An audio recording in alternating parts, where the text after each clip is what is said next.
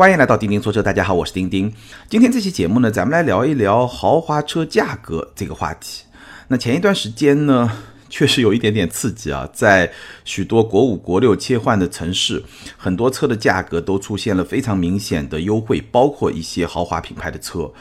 那有一些朋友可能捡到了便宜，我看到评论区也有一些听友在抱怨说：“哎呀，有点后悔没有捡到这个便宜。”那在这个过程中呢，其实我观察到了两个非常有意思的现象。你去看现在这个时间点上，几乎每一款上市的新车，尤其是豪华品牌的车，一上市价格一公布，网络上的声音几乎都是一边倒，贵贵贵。但另一方面呢，就在前一段豪华品牌的一些车型。打折打得比较厉害的时候呢，又有另外一种声音会去质疑他，说打折打得那么厉害，价格那么低，还是一个豪华品牌的车吗？我记得大概半年之前我们讨论过一个话题，就是说十来万入手的奥迪 A 三还是豪华品牌的车吗？哎，大家都讨论过这样的问题，所以你会发现这两个观点似乎是有一点矛盾的。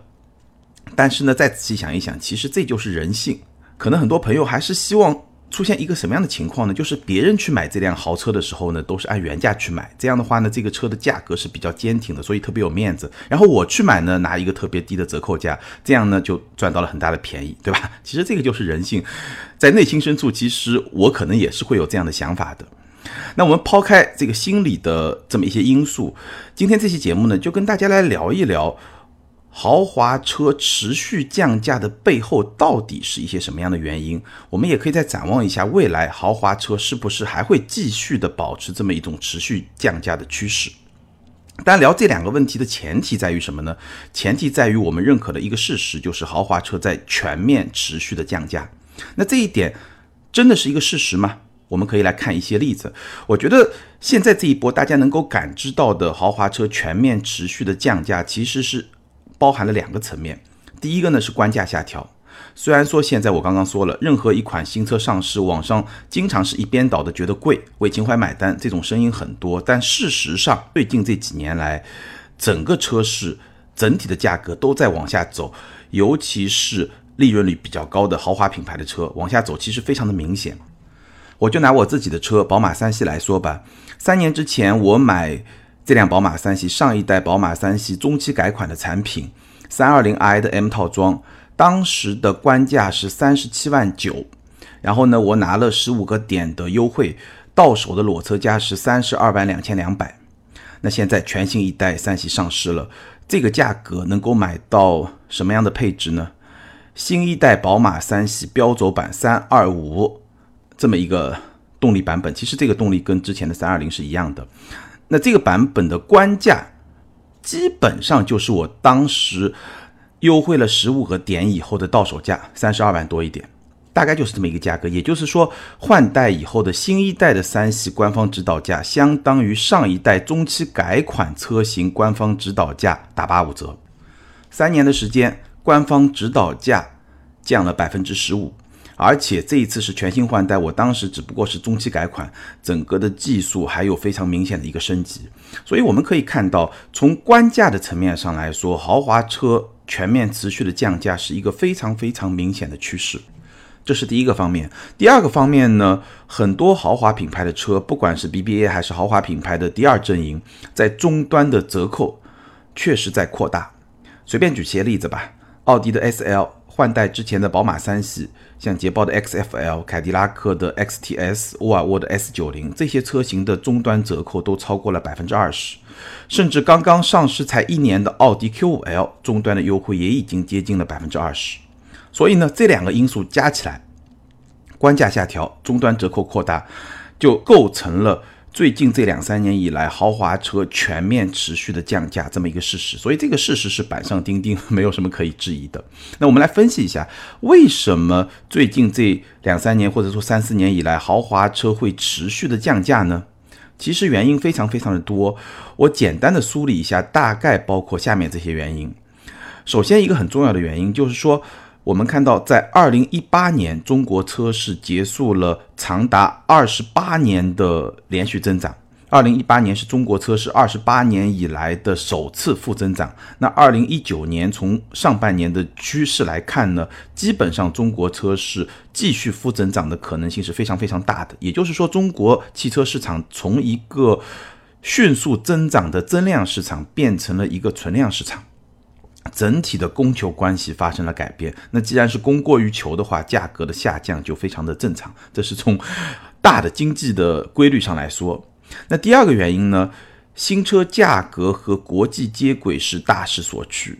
长期以来，中国车价整体而言是要明显高于欧美的成熟市场，所以呢，中国车企的利润率也是要高于全球平均水平的。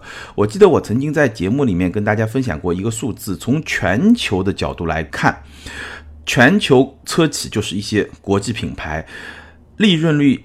我说的是净利润率高于百分之十的只有一个品牌，就是保时捷。然后像丰田这种比较高的，大概能到百分之七、百分之八的水平净利率。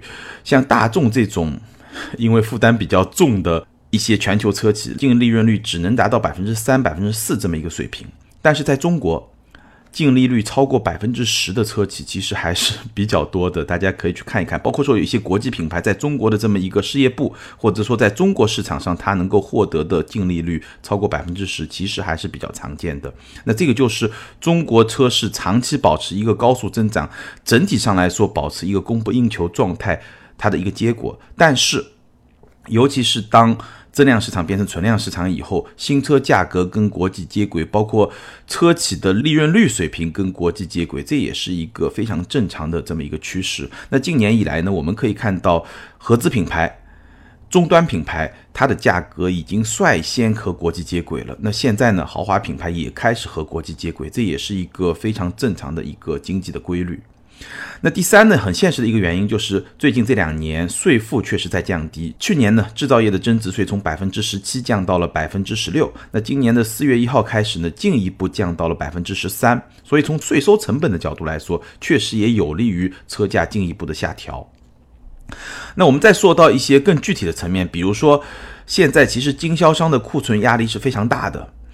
我看到一份报告，二零一八年汽车经销商生存调查这份报告里面显示的数据呢，二零一八年中国的经销商新车毛利从二零一七年的百分之五点五下降到了百分之零点四，新车毛利几乎就已经是零了，亏损面呢？从二零一七年的百分之十一点四增加到了百分之三十九点三，也就是说，二零一八年中国有四成的经销商在卖新车这个层面上，它是不赚钱的，它是亏损的。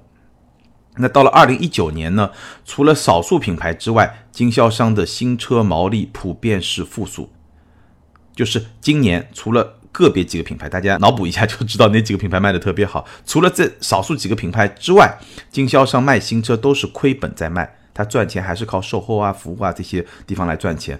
那么正是因为经销商的库存压力非常的大，所以终端折扣很自然的就会放大。这个其实也是供求关系的一种正常的反应。当然还有一个很特别的事件，就是我们之前说的许多省市国六排放标准提前实施。七月一号提前实施国六标准的城市和地区占到了汽车市场年销量的百分之六十以上，那这个数字是远超了行业的预计。那带来的结果是什么呢？因为行业没有预期到这么多的城市和地区会提前实行国六，所以短期内呢形成了国五标准车型严重的供大于求。所以呢，我们就看到了在五月、六月这段时间，很多国五的车型呢终端大甩卖，大概是这么一个情况。那尤其受到影响最大的是哪些产品呢？就是那些处于产品生命周期晚期的产品，比如说像凯迪拉克的 ATS L 啊、XTS 啊这些车型，因为它已经在生命周期的晚期了，所以它未来是不可能再有国六车型了。那国五车型有多少就得卖多少。那既然正好是在这么一个标准切换的时间点上，所以它终端的折扣就会特别的大，价格很有吸引力。但是呢，这个应该只是一个短期行为，这个就是。我们能够看到的豪华车持续降价的一些最主要的一些原因。当然，面对了这么一个市场呢，其实不同的品牌它都会有一些应对的策略和方式。那接下来呢，我们就来重点聊一聊凯迪拉克是怎么来应对这么一个市场环境的。首先呢，我们其实过去两年都看到凯迪拉克是一个增长非常快的豪华品牌，也是现在豪华品牌第二阵营的销量冠军。我们看一些数字吧。二零一八年，凯迪拉克在中国市场的销量是二十二点八万辆，同比增长了百分之三十一点八，是豪华车细分市场的第四名，市场份额是百分之七点九，连续五年保持了两位数增长。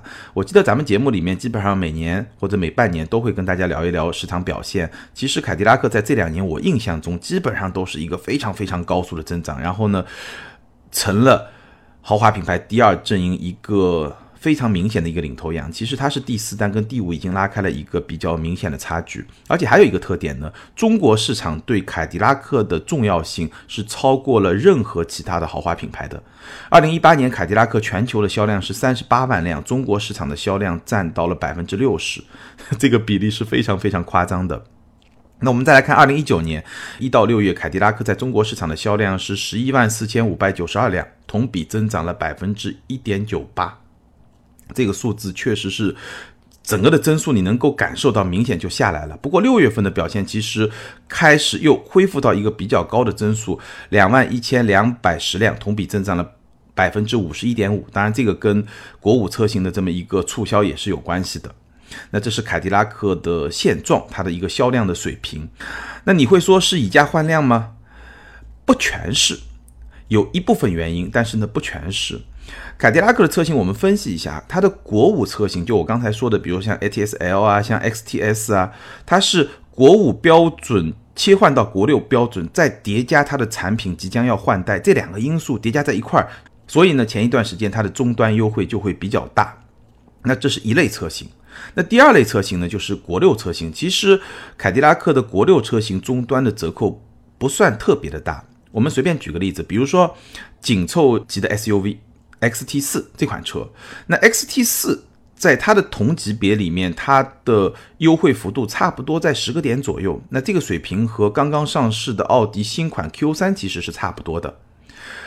而在同级别的奔驰 GLA，现在终端的优惠基本上是在十五个点。那即将要中期改款的宝马 X 一终端优惠差不多是在二十个点。所以这些国六车型，其实凯迪拉克的终端优惠不算特别的大。那很多朋友会关心的一个点，就是说这些豪华品牌终端这么明显的优惠，那它的二手车的残值是不是会受到很大的影响呢？其实我相信这个是很多豪华品牌在打折的同时会特别去考虑的一个问题，尤其是因为终端优惠比较大了以后，新车上市以后，很多消费者就是等着优惠嘛，不敢买嘛，所以很多品牌也确实在这些方面想了很多的办法，推出了各种各样的保价计划。那凯迪拉克的做法呢？我觉得有一个做法还是做的相当不错的。它是通过一种叫 leasing，leasing 什么意思呢？就是以租代售。我们在节目里面聊过以租代售这种方式，只不过呢，我们当时聊的一些第三方的以租代售其实不是特别的靠谱。我给大家算过，它的这个利率水平是非常非常高的。但凯迪拉克这个以租代售其实是完全不同的一种情况。比如说呢，凯迪拉克有一个三乘三的。心享计划其实就是一种 leasing，就是一种以租代售的计划。那这个计划是怎么来的呢？怎么叫做三乘以三呢？它是以终端价为基础，就是以你终端价为基础，不是官方指导价，就是终端能够买到的这个车的价格为基础。你先付百分之二十的首付，然后呢，三十六期的贷款，也就是三年贷款。三年以后呢，你可以选择支付尾款，或者说呢，退回当时你付的首付，然后把这个车呢重新退给。4S 店大概是这么一个方案。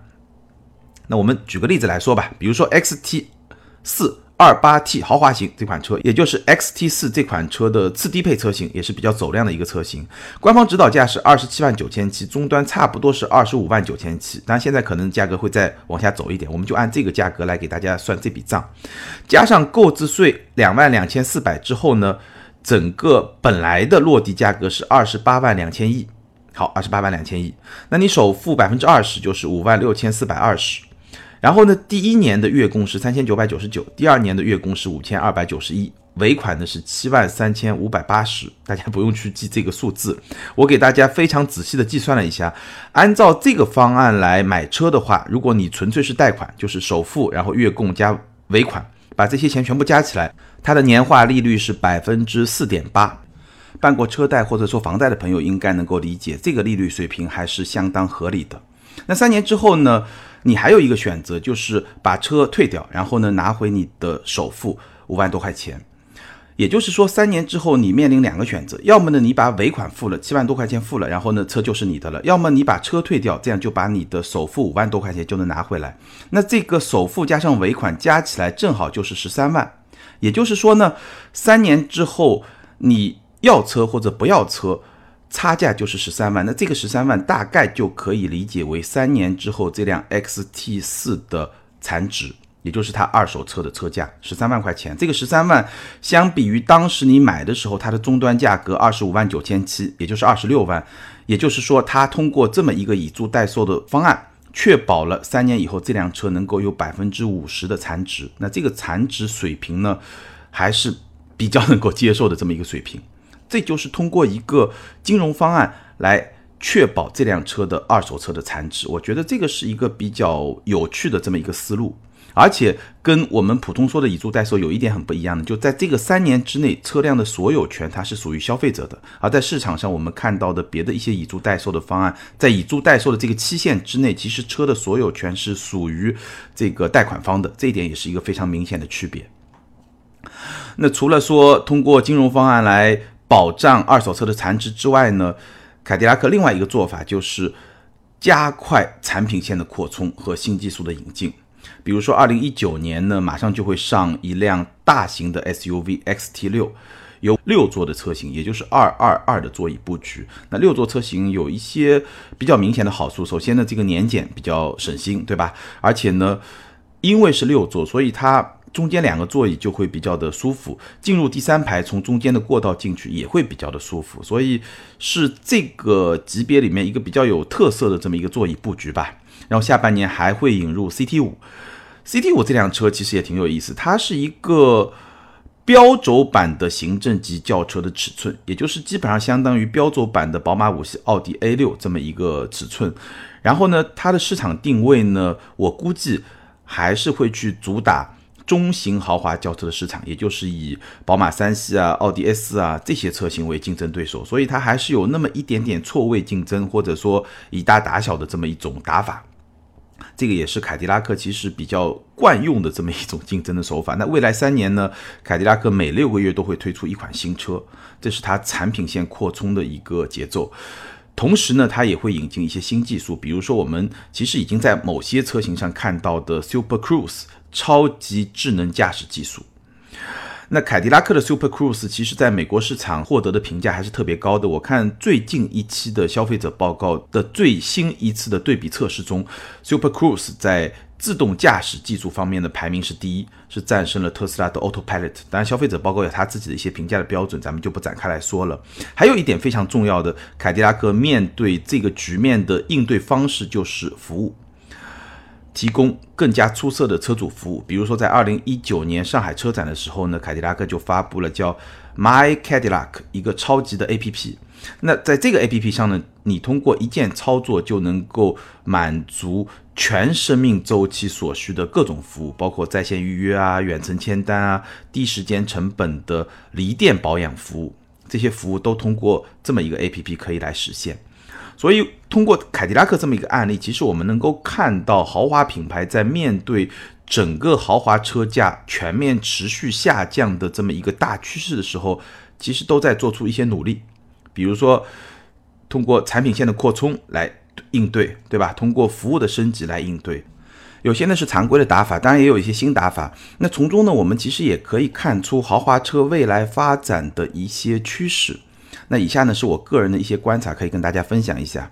首先呢，我觉得在技术和市场竞争的双重驱动之下，豪华车整体的品质价格比，也就是我在节目里面曾经聊过的质价比，会持续的提升。那这种提升呢，会在两个方面共同进行。第一呢，缓慢的降价会延续；第二，更重要的是呢。品质的提升会更加的明显。那通过这两方面的作用，共同来提升品质价格比。我相信中国的豪华车的价格最终会跟欧美的一些发达国家完全的接轨。但是呢，豪华品牌不会变成终端品牌，也不会像我们今天看到的一些合资品牌那样的状态。因为不仅车企需要豪华品牌，咱们消费者同样需要豪华品牌。就像我在节目开头的时候说过，从消费者的心理角度来说，咱们对豪华品牌是有非常强大的刚需的。所以呢，豪华品牌一定会继续的存在下去，它的价格的下滑趋势会。延缓，而且呢，它是有一个下限的，不可能跟终端品牌完全的接轨，这是绝对绝对不可能的。那豪华品牌怎么样来提升自己的品质价格比呢？我觉得除了产品的层面之外，还有一个非常重要的层面就是服务。我相信服务越来越会成为豪华品牌的重要的竞争点。我甚至会在想啊，为什么汽车品牌就不能够出现像比如说苹果的 Apple Care 这样的全方位的保障计划呢？我买我这个电脑的时候呢，买了两年的这个 Apple Care 的计划。本来呢，这个电脑是质保一年，那你买了两年的这个 Apple Care 的计划以后呢，它再增加两年的质保。然后这个我记得还挺贵的，差不多两千块钱左右吧。但是呢，我后来这个主板坏了一次，其实也是一个 怎么说呢？最初的症状是什么？就充不了电了。然后呢，充不了电以后呢，我就在网上找各种办法，怎么样来解决这个问题。然后在解决这个问题的时候呢，其实出现问题的时候，它差不多还有百分之十的电。但在我解决问题的时候呢，这个电就都用完了。但我犯了一个非常严重的错误，就是我应该利用这百分之十的电，把所有的数据都备份出来。但是呢，我在百度想办法解决问题，没有解决问题，最后没电了怎么办呢？我拿到苹果店解决不了。因为它充电模块和整个主板是集成的，解决不了，所以我数据都丢了，非常非常的痛苦。但是好在我买了这个 Apple Care 的计划，所以呢，它整个的主板就全部给你换一个新的。那如果你自己要花钱来换呢，我问了一下，好像要四千块钱。所以呢，我觉得这个计划就非常的好，就 Apple Care。那为什么车企就不能有这样的计划呢？当然，我们在四 S 店现在也会提供一些延保这样的计划，但我相信未来这种延保或者说。比今天的延保更全方位的这种延保，可能会成为一个非常重要的竞争点，而且未来可能不一定说你自己花钱买延保，它可能就在一个整体的保障计划里面，甚至说像免费的保修保养这样的服务，我觉得非常自然就可能成为未来豪华品牌的一种新的打法。所有的这些服务全部打包给你，全部免费送。其实我 我经常在想啊，我也可以给咱们某一些豪华品牌。支个招啊！你为什么就不能把折扣的一部分变成这种全方位的保障计划和这种服务呢？对吧？现在消费者不就是对某些豪华品牌的担心，就是说，哎，维修保养的价格比较贵，对吧？或者说，这个买车的时候打折打得很厉害，好像比较实惠，但是最后这个保养保修还是一个比较高的价格。那你完全可以做成这样的计划，做成一个更好的服务。这样的话呢？哎，消费者在买的时候就完全没有后顾之忧。那我相信未来各种各样的服务，包括金融服务啊，包括售后的这种升值服务，会成为豪华品牌竞争的非常重要的一个方面。最后呢，我相信创新技术在未来的豪华车中占据的比例会越来越高。但我说的这个技术就不再是像什么发动机技术啊、底盘技术啊，而是像 Super Cruise 这样的智能驾驶、车联网。对吧？这些智能化、空中升级啊，这些创新的技术，未来会越来越成为豪华车中非常重要的一部分。好，以上就是我对于豪华车价持续下滑现象的解读和对于未来的一些预判。对于这个问题，你怎么来看呢？你觉得豪华车价会不断的下降吗？你真的希望它不断的下降吗？欢迎在评论区留言和钉钉分享你的观点。还是那句话，留言和评论永远都是对主播最好的支持。那每期节目呢，我们也会抽出两位听友送出我们的奖品。好，感谢大家的支持和陪伴，咱们今天就聊到这儿，下回接着聊，拜拜。